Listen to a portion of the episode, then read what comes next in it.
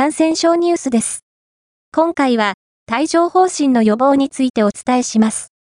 水疱瘡に感染したことがある人は、治った後も生涯にわたって、体の中にウイルスが潜んでいます。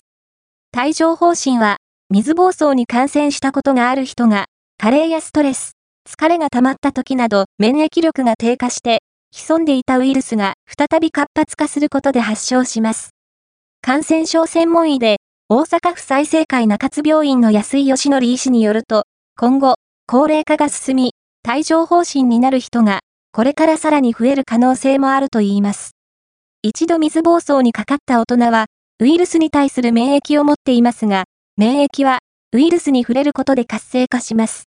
以前は、水疱瘡にかかった子供に大人が触れることで、体内の免疫が再活性化し、ブースター効果を得られていました。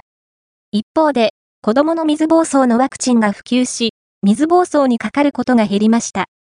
大人は、ブースター効果を得られなくなったことから、帯状疱疹の発症率が上昇したものと考えられます。日本では、50歳以上を対象に、帯状疱疹を予防するワクチンが2種類あります。重症になることを予防できる効果と、発症そのものを予防できる効果もあると考えられています。接種を希望される際は、接種回数や費用などに違いがありますので、かかりつけ医や身近な医療機関に相談してみましょう。